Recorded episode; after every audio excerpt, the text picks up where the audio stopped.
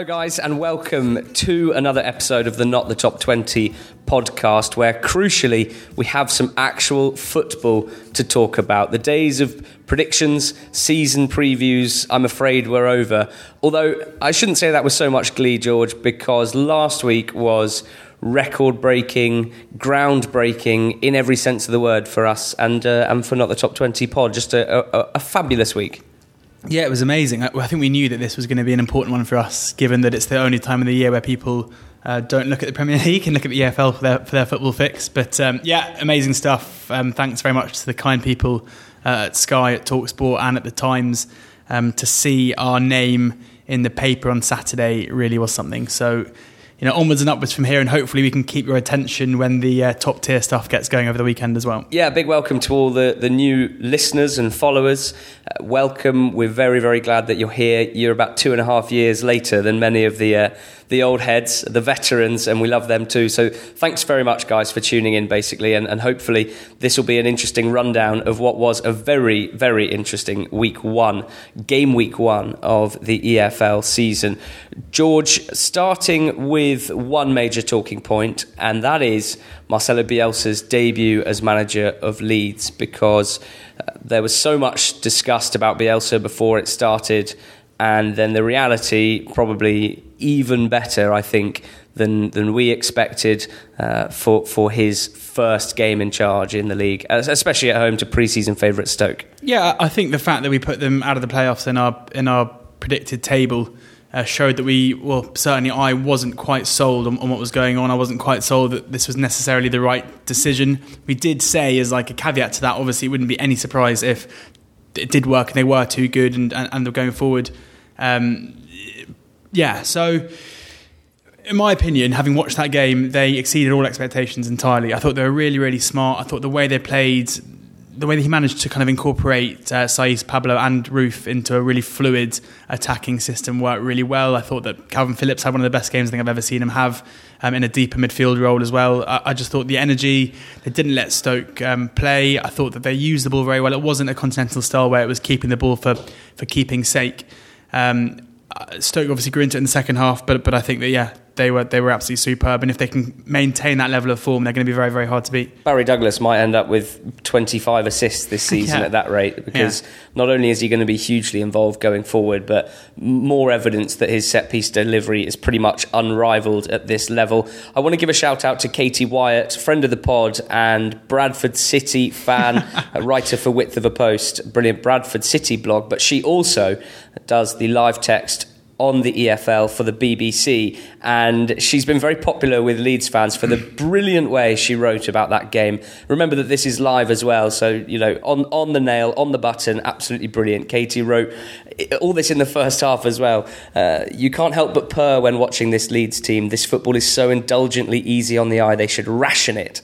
Uh, then Leeds have been awash with fluidity. They're spinning and shuffling and rotating all over the shop like some sort of football equivalent of a Rubik's Cube. And then she also said, This isn't funny anymore. If Mateusz Klich forces poor Joe Allen any further back, he'll be in 2016 and playing for Liverpool again. So that really, I think, well, as well as being excellent writing, uh, and thank you, Katie, for, for it, uh, I think sums it all up. We've had a couple of Leeds fans tweet in as well. Ryan Owen says, tactically superior, um, positive Leeds United handed Stoke City a reminder that this league is never won before a ball is kicked. Rowett has plenty of work to do based on that showing. Is that possibly a, a bit harsh? I mean, I would suggest that that's the hardest fixture that Stoke will have all season, away at Leeds, first game of the season, before they've truly gelled and came up against a team that clearly had. Yeah, I think something that we've discussed as well is that Bielsa's team have a habit of, of falling away as the season wears on due to the high intensity style of football that they play. So in that case,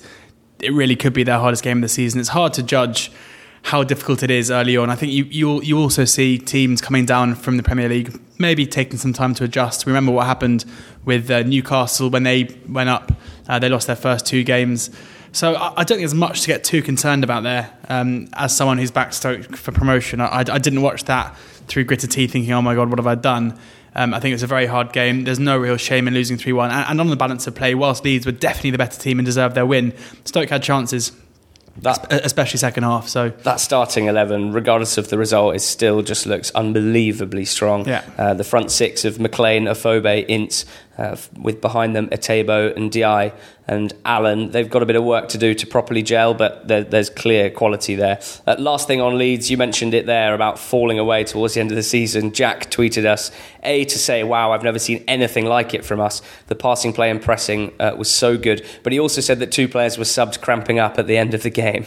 Uh, so that's game one of a early, 46. early sign there, I think. Uh, yeah, yeah, exactly. Could could be interesting. Um, George, help lead me into something here. I'm going to ask you a question and I want a one word answer. Who, which club, George Elek, were, were people most upset about, were rival fans most upset about us putting very, very high in our uh, pre season predictions? Brentford. That's correct. Brentford uh, really ground people's gears. A lot of people, uh, when Sky Sports put the video on Facebook and on Twitter, we got some brilliant replies. Um, someone said that we wouldn't be able to tip a cat off a wall, which I thought was really good.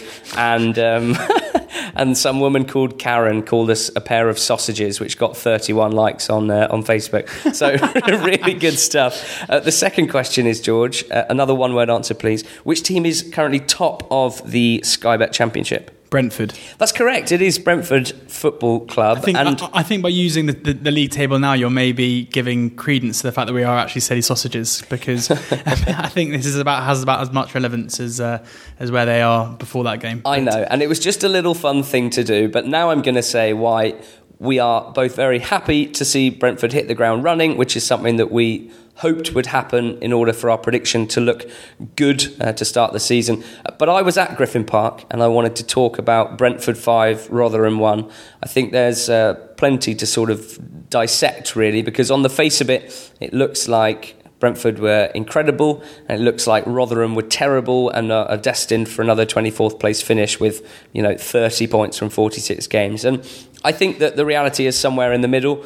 Rotherham were poor, and that's that's quite obvious. They tried very very hard in intense sunshine, but as any team will tell you, uh, when you have 20% possession uh, in heat like that, first game of the season, it is going to be tough, and mistakes did creep in.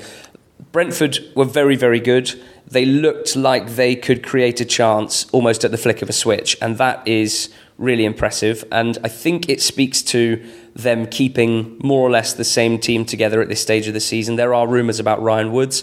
Lewis McLeod came in, signed almost two years ago, I think, from Rangers, had such terrible injuries, but slotted in pretty well into, into, the, into a similar role. I mean, it, it was generally McEachran dropping really deep to, to dictate play, but McLeod filled the role very well. And if he can keep that form, I would suggest that they will miss Woods less than expected. But it was it, what struck me, especially having watched Derby the night before, was the way that they're so comfortable playing together. This Brentford team, uh, they do certain things really well, and I think one of them is using their width to create good chances. I don't mean using their width to pump in good crosses. What I mean is when it's played out wide, what you start to see from Brentford are, are triangles and combination play that create sort of overloads out wide, and that allows them to work the ball into the box and create really good chances. And you saw it on a few occasions uh, on the weekend against Rotherham. But when the ball goes out wide to the winger, you'll see the winger, you'll see the fullback, you'll see Sawyers, you'll see one of the central midfielders as well drifting out there to start uh, dictating play and, and, and starting to move the ball inside. And it's, it's very, very hard to stop this is one of the reasons why we thought a settled team could hit the ground running because some of the other bigger teams, Leeds not included, have started the season a bit slower, by which I mean in their opening game, maybe didn't look like they'd clicked straight away. Absolutely understandable. One of them in Derby, I thought looked like a side who they played it out wide a lot to Lawrence and Wilson, and then very rarely had anyone offering any support. So those players had to do it on their own. And at this stage of the season, they, they couldn't. Reading were, were pretty comfortable with those wingers running at them. So that, that was a, a sign of a, of a good team that's ready to start the season, I think, Brentford. And they made Rotherham look fairly ordinary. So I'm going to wait and see how Rotherham do at home to Ipswich on Saturday before I cast any you know, real doubts over them because I'm sure that Paul Warne will not accept defending like that. And I definitely have question marks about Richard Wood. You know, such a hero in that playoff final, uh, but he he he looked a little bit bamboozled about the whole thing. Uh, but Brentford very impressive, and you know they, they conceded their customary soft goal at the end from a, a sort of bobbled around after a long throw. Not ideal, but really enjoyed myself at Griffin Park. Thought that Brentford looked strong, and we'll obviously be keeping an eye on them as the season goes on. One of the relegated teams that we haven't touched on, uh, we've spoken about Stoke, so two more. Swansea got an amazing away win at Sheffield United in front of the Sky cameras on Saturday. Was it uh, sort of smash and grab, or do you think they you know, did, did, they deserve it? Are we thinking, gosh, maybe they are ready to hit the ground running? No, I mean it's it's obviously a great result, but I don't think there's much to be seen in that game to suggest that they are ready to step straight back up. Um, I think that there's obviously signs of they're not. You know, if you look compare their start to West Brom, for example, West Brom have obviously had a, had a horrible start with that loss at home to, to Bolton. Swansea have uh, at least got their three points on the board straight away to, to appease fans. I think Graham Potter getting his first win is very important as well. Ollie McBurnie getting his first league goal for the club can only be a good thing, given that he's likely to be their main source of goals. You know, one of their very few signings this summer, getting the winner with his first touch of the ball for the club as well. They're all good things. Um, I think on the balance of play for 75 minutes, they probably didn't deserve the win but you can't argue with two late goals to, to do it and uh, against a decent team as well. So all in all, a fantastic start for them. Yeah, it was. Uh, Montero off the bench looked a real danger, a real threat two things I wanted to point out from that game. Uh, we heard from Milo, who's a Swansea fan. Thanks for your tweet, Milo. He said it was a slow start, but we showed great character coming back from a goal down to win. Maybe that's something to do with Graham Potter already instilling the sort of character that we saw in his teams out, or his team out in Sweden. Uh, McKay was great. Celina impressive. Montero lethal as a super sub. If we get Ryan Woods and a backup striker, then things will start to look good for us. So good bit of positivity for Swansea. Um, I wanted to point out the Sheffield United goal scored by George Baldock who's one of your favourite EFL players. Uh, the ball was worked down the left hand side, and Baldock, the right wing back, very unusually, I think, came inside and basically joined the attack in the left hand channel. Uh, and you, you so really see that, so rarely see that, I should say, from fullbacks or wing backs. And no one really knew who was meant to pick him up because I don't think the left winger went across with him. And what it meant was, uh, uh, you know, I keep mentioning overloads, but that's what it created. And Baldock sort of peeled off, uh, great movement, free on the edge of the box, and scored a great goal. So, uh, you know, more outside of the box thinking from a, from a Chris Wilder Sheffield United team. And maybe I'm giving them too much credit there, but we saw things like that last season. Uh, they do things that, that just seems a little bit different. Uh, and lastly, on Yan Dhanda, the, the, Swansea goal scorer with his first touch, um, I think I would like to echo a tweet that I saw which said, It is nice to see some representation of the Asian community in football. Super happy for him. I think that that's uh, something that we definitely echo, uh, very much underrepresented as a community in English football. And uh, players like Yan Dhanda hopefully will be coming through over the next few years. Dhanda certainly looks very, very good. West Brom, on the other hand, George, lost at home to pre season relegation favourites, Bolton. Uh, this was a game with a lot of chances from set pieces, uh, a game that, looking at the chances that Hegazi had, especially, probably could have gone the other way. Uh, lots of possession from West Brom, but struggled to create anything really clear cut, I think, from open play, it's fair to say. So, well done to Phil Parkinson and to Bolton because, you know, we said that they looked weaker than before, but Magennis scored and uh, Ameobi played well, and they've got and a, a, valuable well. three points. Yeah, I mean, again, it's important to point out that it's very early days for both teams, and, and I think that I think we can all expect West Brom to finish above Bolton come the end of the season. But these are three very important points to kick off the season for, for Parky. Um, leave last season behind. Uh, they're still in the Championship. And with West Brom, I think we can give ourselves a bit of a pat on the back because we, we thought they might struggle. And then you've uh, particularly highlighted Harvey Barnes as a possible um, star, and he scored without a doubt the goal of the weekend. Unbelievable so, strike. So all in all, uh, cutting onto his left foot as we said he might do. So yeah, uh, again, this is going to be tough for West Brom. Um, obviously, Jay Rodriguez leading the line with Hal Robson Kanu behind it does sound like a decent team on paper, but you have to wonder if, if Rodriguez is going to be there. Um, and I'm not entirely sure Robson Kanu is the player that they necessarily need. So I think they do need to revamp that attacking lineup. Barnes, obviously, the, prom- the promising one. But uh, I think when the, when the fixtures came out, West Brom couldn't really have asked for a better uh, looking opening game. So to have made a mess of it, especially conceding an 89th minute um, goal to, to be defeated, it's it's now it's gone from being what should have been the perfect start into a bit of a nightmare start, and they're to have to rally pretty quickly. Not great, was it? So we're to nip through a couple more championship games. Sorry if we don't get to your team's game this week. Obviously, we can't go through every single one, so we had to pick certain ones to go through. Wigan, uh, their first game back in the Championship, a 3 2 win at home to Sheffield Wednesday. A brilliant game for the neutral, this one. Neither side, as Andrew Gill tweeted us, looked good in defence at all. And an interesting one for the NTT 20 betting show. Andrew Gill reckons that these two teams going forward are definite BTTS candidates. So Wigan and Sheffield Wednesday we'll be keeping an eye on. Uh, Wigan quickly discovered they could get to Sheffield Wednesday behind the wingbacks. Late runners to the box did damage. Now that translated into a hell of a performance from Michael Jacobs, uh, a cracker of a performance, I should say. He always seemed to be in space. He hit the bar from range. He scored two. He got the assist for Powell's goal as well. So uh, stepping up well so far, Michael Jacobs. Sheffield Wednesday's second goal scored by Forestieri was brilliant. And uh, yeah, just a really good game. Definitely catch the highlights on that if you can. Uh, one other quick one Preston got a, an opening day win.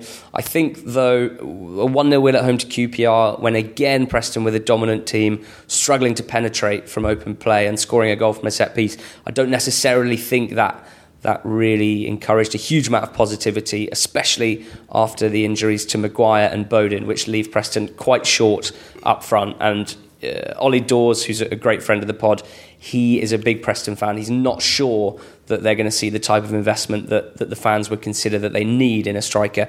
And that could be a difference between them finishing in the playoffs like we predicted and, uh, and being basically the same as, as last season. So Ollie says, good build up play, lacking the final ball don't have the attacking options to build on last season's showing. So, uh, you know, a win for Preston, but not necessarily one that, that left everyone feeling that positive. And lastly, George, Reading and Derby kicked us off on Friday night, and it was a, a bit of an odd game, I think it's fair yeah. to say. Um, you know, how did you see that one at the time? I thought Reading were, were quite good. Um, I was a bit surprised to see their their level of energy. Um, the uh, willingness to stop Derby from playing. Um, I tweeted saying that they had completed only 17 passes after 11 minutes. That actually continued up to 14 minutes. So 17 passes in 14 minutes. But there was no denying their quality off the ball, even if they didn't necessarily show it on the ball. Um, and I thought they were very unlucky to, to, lose the game. I think that given how much luck they've had in winning games in recent years, maybe it's about time they uh, they lost the game when they when playing well. But uh, I, I, think I texted you or someone else saying I think Stam might have done a deal with the devil in, yeah. in 16, 17 because they're they're really getting the other side of the coin now. Yeah, no, exactly. But but it's, it's promising going forward, and I think that for, for Derby fans watching on, seeing uh, their team get past what was a, a really gutsy display from from Reading um, was important, and that's an absolutely fantastic goal as well. Um, a brilliant ball in, and, and what a header from Tom Lawrence uh, from you know just inside his own area, ball coming in at pace. So yeah, I uh, it's, it's hard to take much out of it. I, I'm not too gutted with my you know as someone who's obviously back Reading to go down. Watching that, I'm not tearing up my bet slip, but mm. at the same time, they were better than I thought they would be. It's just whether or not they can keep that level of intensity up going into the season. It's whether or not they can bounce back from that defeat and show that level of, of quality in certain areas again. I'm, I'm still not so sure, but but definitely a, a better start for Reading than the score suggests. Yeah, I agree with that. I, I didn't think they were that good, but that that press did give them a few openings. I thought both teams were really poor in possession. Uh, Derby had most of it, about 70% possession, and were really, really disappointing uh, for me. Uh, they, as I mentioned earlier, they were just asking their wingers to do everything on their own, and, and you can't do that. If you're going to have that much possession, you have to be patient. You have to find this sort of combination play that I was discussing with Brentford earlier, whether that involves the fullbacks and the central midfields drifting wide and working it a little bit more, then that you know that's fine. Whether Lawrence is the type of player that can play that sort of combination play, or whether he's too individualistic, I don't know. Of course, his goal was fantastic, but I'm always looking for a bit more from Lawrence in a Derbyshire. And even even despite an incredible winner, uh, I'm still going to be asking for more from him. Harry Wilson hopefully will will grow into that role on the right as well. But I just felt a bit bad for Dave Nugent more than anything. Um, his work rate never questioned, but it just never looked like he was going to be serviced as uh, as the Nuge would like to be serviced. Just a quick one, uh, George, because uh, you know we like our stats. Considering that Infogol had Lawrence's goal in terms of XG at 0.03, uh, then I reckon at the point of Bennett's cross I mean, the pos- the probability of the goal being scored must have been about yeah. 0.0002. Uh, absolutely brilliant. That's why we love football. It was a great start to the season, and I think we were we were a bit spoiled really in, in terms of um, of the games over the weekend on Sky. Uh, late winners, uh, plenty of excitement. We'll see what happens with Hull and Villa tonight. Villa, obviously, my nap on the NTT20 betting show, which is our new Thursday show, bite sized, easily digestible, 15 to 20 minutes each week, guys. For those of you who are into punting, into finding a bit of value and trying to beat the bookies when it comes to betting on the EFL, then hopefully you'll enjoy that one. And uh, we'll obviously be keeping the Monday podcast uh, same as always, except much more regular. So uh, lots to be excited about in terms of NTT20 this season. League One happened as well, George, and the team at the top of League One are Barnsley, and they're at the top of League One because they beat Oxford 4 0. And I don't know what you've read, but tell me what you've heard from Yellows fans. It sounded like an absolute shellacking. Yeah, um, thankfully I couldn't go.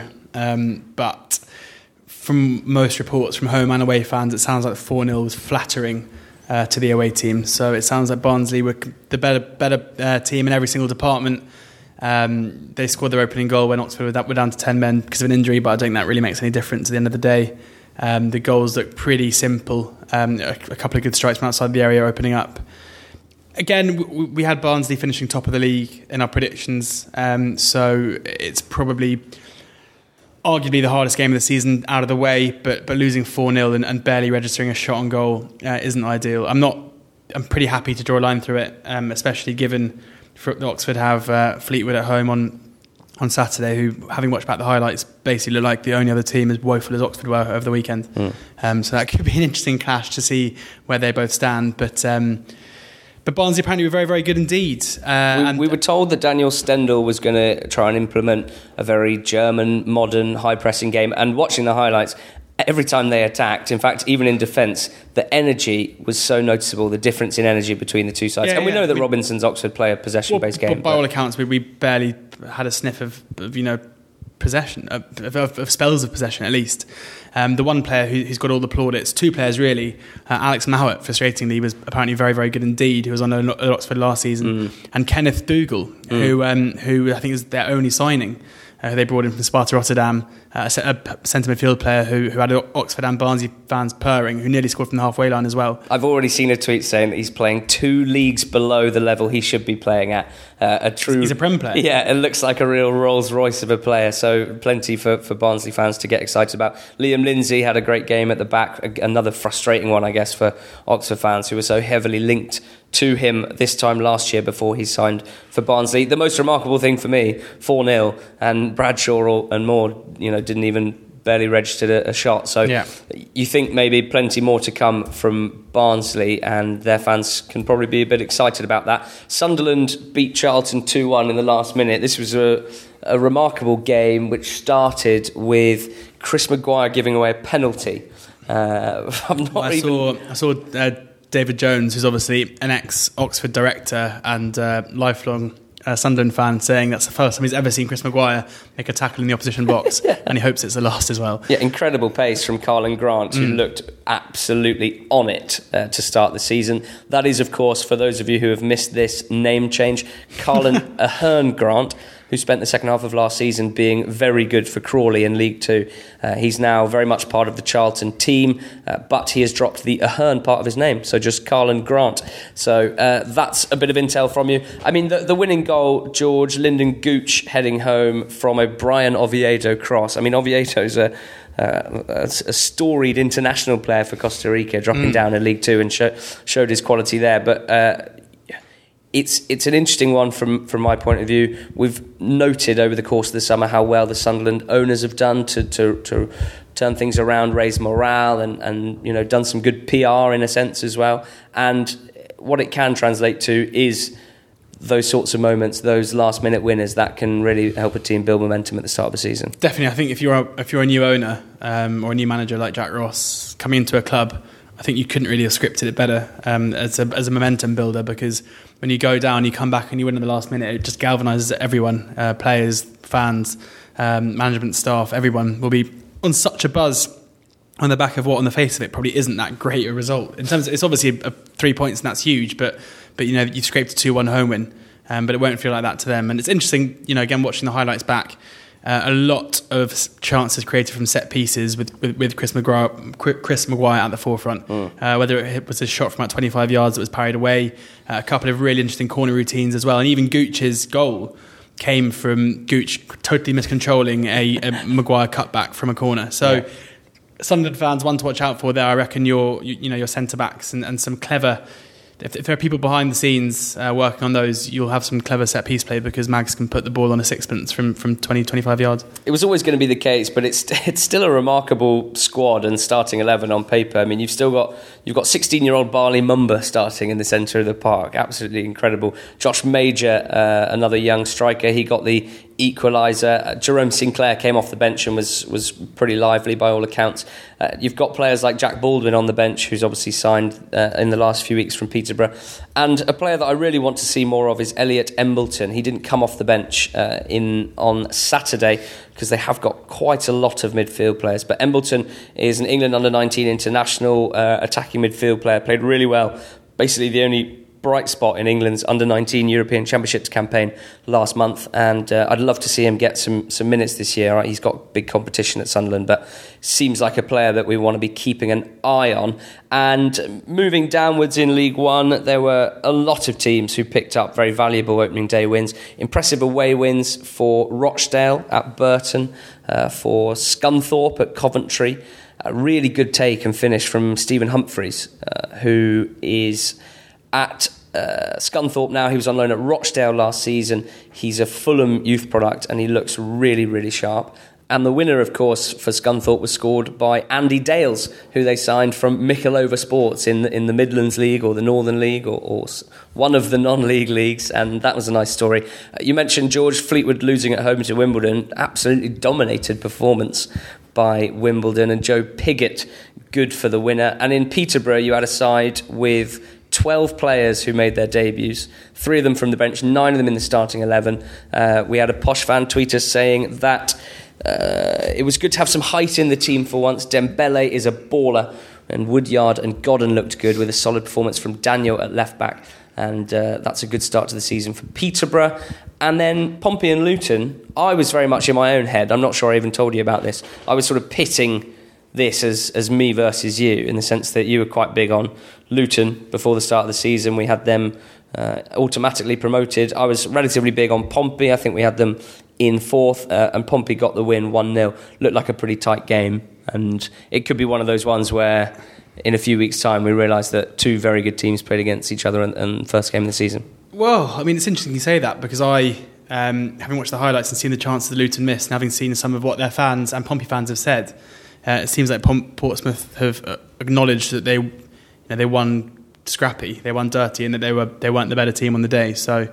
Um, if you're pitching this me v you, it might be uh, you've won the battle, but I'm still expecting to win the war because um, I think that Luton showed their quality and showed that they're in the in the right league here, and they've gone to a team who are who are going to be um, very competitive indeed, obviously.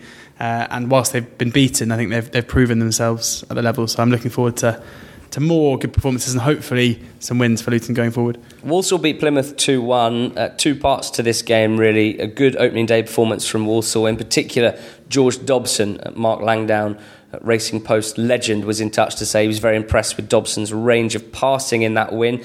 And Plymouth's goal, scored by Ryan Edwards uh, on his return to football after suffering from testicular cancer last season, showed great courage uh, to, to recover from that. And you could tell by the reaction of his teammates that um, they were all absolutely thrilled for him. So that was a, a, lovely, lovely moment. Brilliant free kick from Leahy to win it for Walsall, who also had uh, Cook, who they signed in the summer from Tranmere, scoring on his debut, a, a rebound from a penalty that he missed. Uh, last one from League One, Shrewsbury losing at home to Bradford.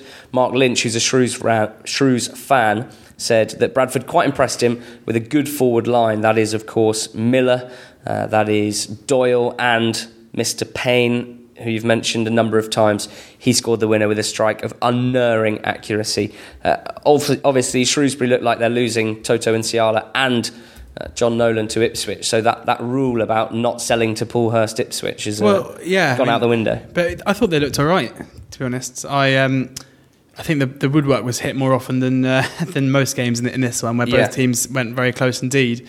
Uh, Bradford missed a couple of real sitters as well, but but Shrewsbury were, were unlucky not to um, draw level a couple of times there. So even though you know neither Nolan or Nsiala are in the squad, uh, obviously ahead of their move, so this was the Shrewsbury that are going to continue to play, and I thought there were there were signs of life there. So maybe not too much to get downhearted about, but obviously two huge losses. Um, seen today that I think Waterfall from Lincoln is going to be coming into in place in Nsiala, which seems like a shrewd acquisition to me. So um, yeah, we'll see couple of other things that caught my eye, just quick hits here. The, the, Rochdale result I mentioned, winning at Burton. Brilliant goals, really, from Brad Inman in the first 25 minutes of that game, linking up really well with summer signing uh, Mr. Wilbraham. So that was nice to see two summer signings on fire for Rochdale. Henderson involved as well in the second goal. Uh, Southend lost at home to Doncaster 3 2. Bit of a weird game, this one. Southend dominating for 70 minutes and scoring two goals uh, towards the end. But in the 20 minutes in between, when they didn't dominate, Doncaster scored three. So a really, really valuable opening day win for Donny against Southend, who I think will be slightly scratching their heads as to how they didn't get anything out of the game. Moving down to League Two now, and we have the result of the weekend on paper. And that was Crewe 6, Morecambe nil. It, it really did look like a fantastic performance from Crewe. We've had a, a, message from Morecambe fan Matthew Sieg, very much our Morecambe correspondent, Siegi, and he said every single Morecambe player was shockingly bad, which makes it difficult to judge whether Crewe are any good or whether we were just or whether they were just up against a Northwest Counties level of opponent on the day. I did like Charlie Kirk for them though; thought he was excellent. So Kirk was heavily involved, as was Jamie Jones. They they just looked pretty slick. Crewe, and it's a, a, a, wonderful way to start the season. Alex Nichols with a brace there as well. Uh, who else did we want to touch on in League Two? George Forest Green, 4 1 winners at Grimsby. Well, it's, it's, kind of Grimsby I want to touch on more than Forest Green. Um, taking the lead after with, with a penalty, and then just the absolutely shambolic nature of the goals they conceded. I mean, one pass back that goes straight in, and then the last one a pass back which he's barely touched, which has been intercepted by Doidge and, and stuck in. uh, set pieces as well. Doidge's, Doidge's first one was just no marking. I mean, this this is this is what I was worried about. Where, where Johnny's managed to keep them up, and he needed to, to carry on the good feeling there. And I mean, you saw the, the, the state of the fans after that. Imagine turning up to first game of the season and seeing those mistakes being made. I mean, I, I know I support a team that've just been beat four 0 but I think we can say we were fairly beaten. Whereas seeing your team just completely throw in the towel and make just bonkers errors um, is really really sad to see. So especially to a team like Forest Green, who whilst you and I maybe have them um, as doing quite well this season. They were third or fourth favourites for the drop here. So, mm. I mean, as EFL starts go, I think that Grimsby take the biscuit for the worst one, even ahead of Morecambe, because at home from 1 0 up to, to have that hour of football that, that we saw was, was really catastrophic. So, we're going to see the real uh, we're going to see what Michael Jolly is all about now because he's got a hell of a job to, to, to turn this around straight away and, and get them over what was a horrible defeat. Really, really strong start to the season for Mansfield, who blitzed Newport at home. Otis Khan, summer signing on Flames. From what I saw, Tyler Walker scored two. Craig Davies, the third of the, the sort of big attacking summer signings, hit the post, got an assist, looked really, really good. Sam Binch, who, uh, if, if Siegi is our Morecambe correspondent, Sam is certainly our Mansfield correspondent. Uh, he says it was a shaky start, but improved as the game went on. Two great goals by Otis Khan interesting seeing the 3 5 2 in the league for the first time. Matt Preston and Mal Benning also impressed. So, very good signs for Mansfield there. And, and an early statement, I think, George, uh, at Sixfields from Lincoln, who were top of our predicted League Two table. Uh, at my request, it looked like a pretty even game. I know that Josh Vickers, the Lincoln goalkeeper, made a string of excellent saves, but bit of an early statement that I think, and a really, really valuable away win. How did your pick for the title, MK Dons, get on on the weekend? Uh, yeah, a victory, 2 1 away at Oldham. Uh, nice double whammy as well, given that we've been pretty anti Oldham and to go down.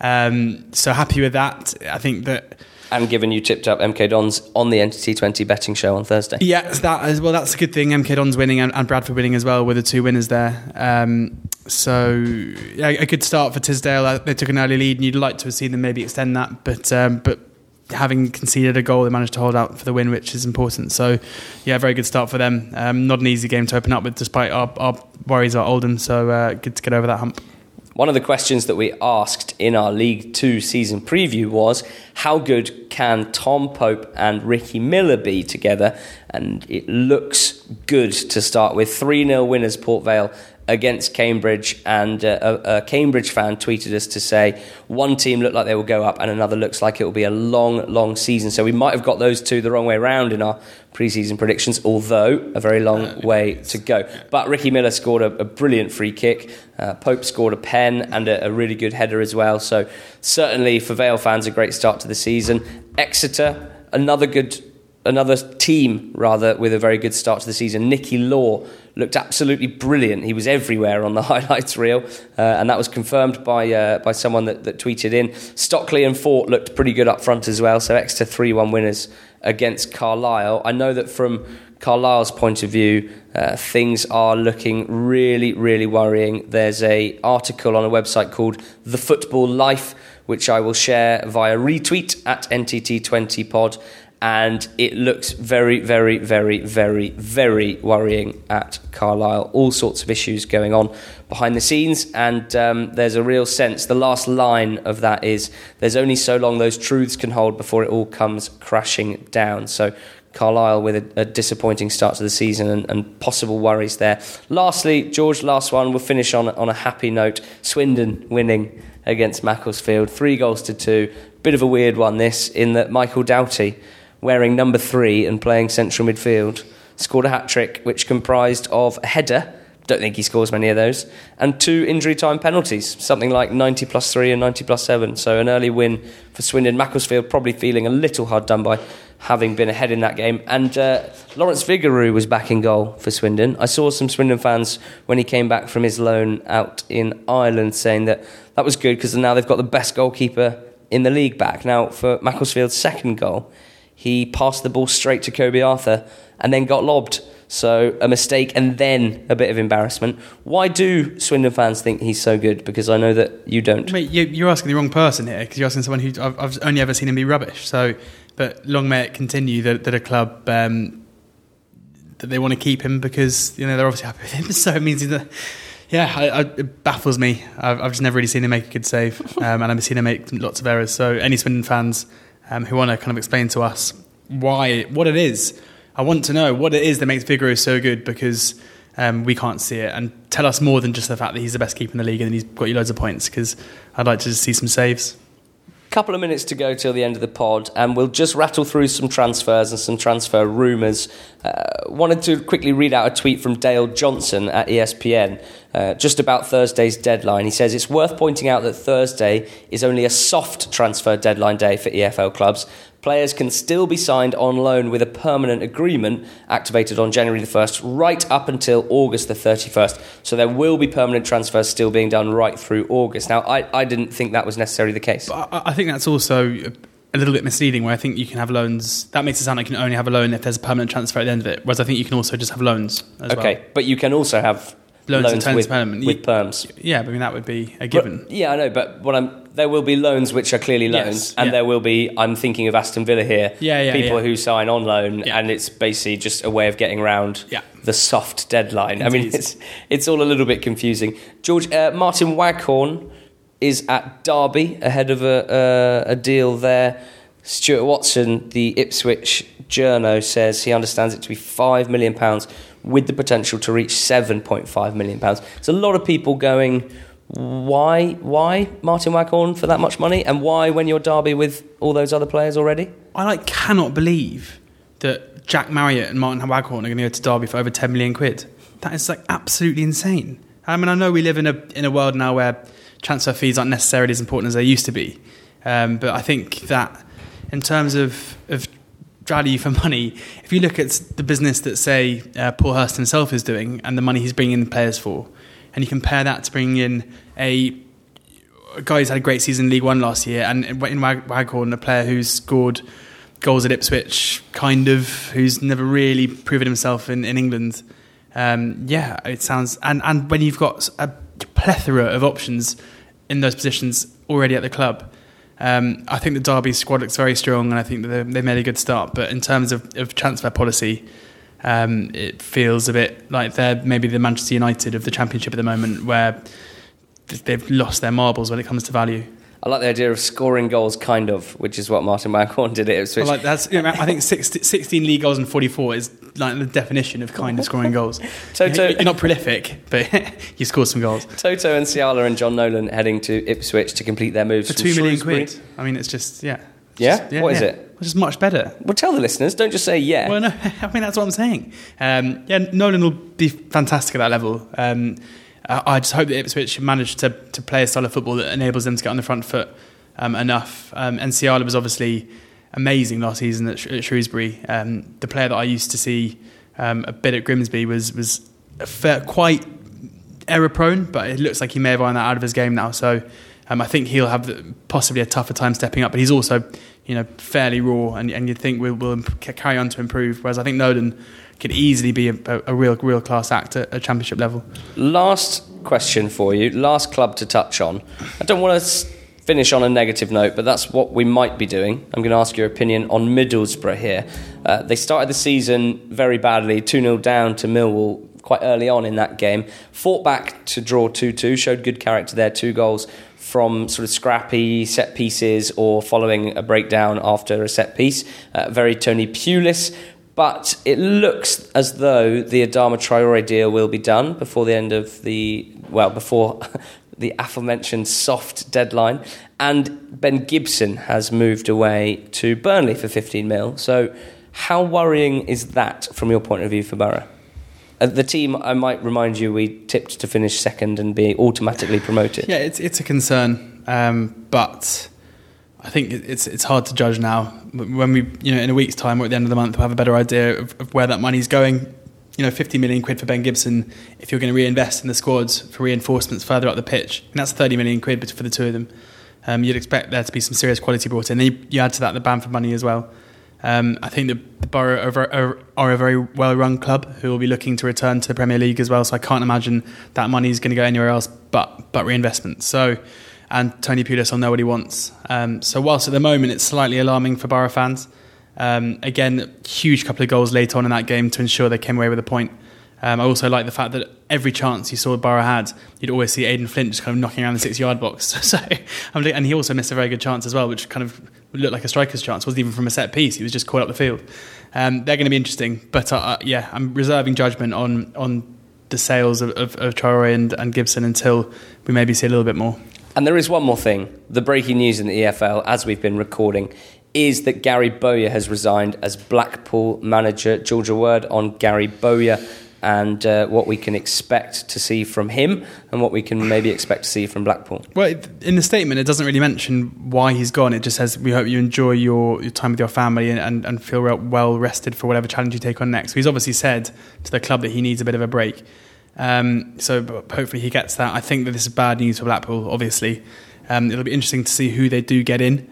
Um, but I think Bowyer is seen by most fans as being basically the reason why they're in this league, both in terms of their promotion uh, two years ago and also their staying up last season as well. Um, so it could all fall apart there. You and I both immediately looked at the relegation market and saw they were seven or two. I don't think that'll hang around for very long. Um, so it's going to be tough for them. Who can, who can they bring in? Could it be a glorious return to Blackpool for, for Big Sam? that would be not going to happen. Um, it, it's hard to really think of it. It's the worst time to have to, man- to have to replace a manager because yeah. everyone who's been up for jobs has been going for it over the um, over the summer. So um, unless it's a glorious return for the pint of wine, I think that we're gonna. Um, it's going to be difficult for them to bring in a big name. Brilliant stuff. Well, thank you very much for listening, everyone. Uh, we've already got so much out of you over the last few weeks, so much support, so many shares. But we will ask that if you get to this part of the podcast and you've feel that it's 45 minutes well spent, then do share the tweet, uh, retweet, or, or, do your own. Drop the link on the club forum. We get so many listens when you guys uh, go on your forum and say, you know, listen to these guys, because there are plenty of people that we can't reach always. And uh, it's great to, to start reaching new people, new listeners. As always, we're really grateful for your support. Make sure you're subscribed to us. Get ready for the second NTT20 betting show on Thursday. Uh, we might slip in some transfer deadline day stuff in there as well. And as ever, make sure you're following on Twitter at NTT20pod. And uh, we'll speak again soon.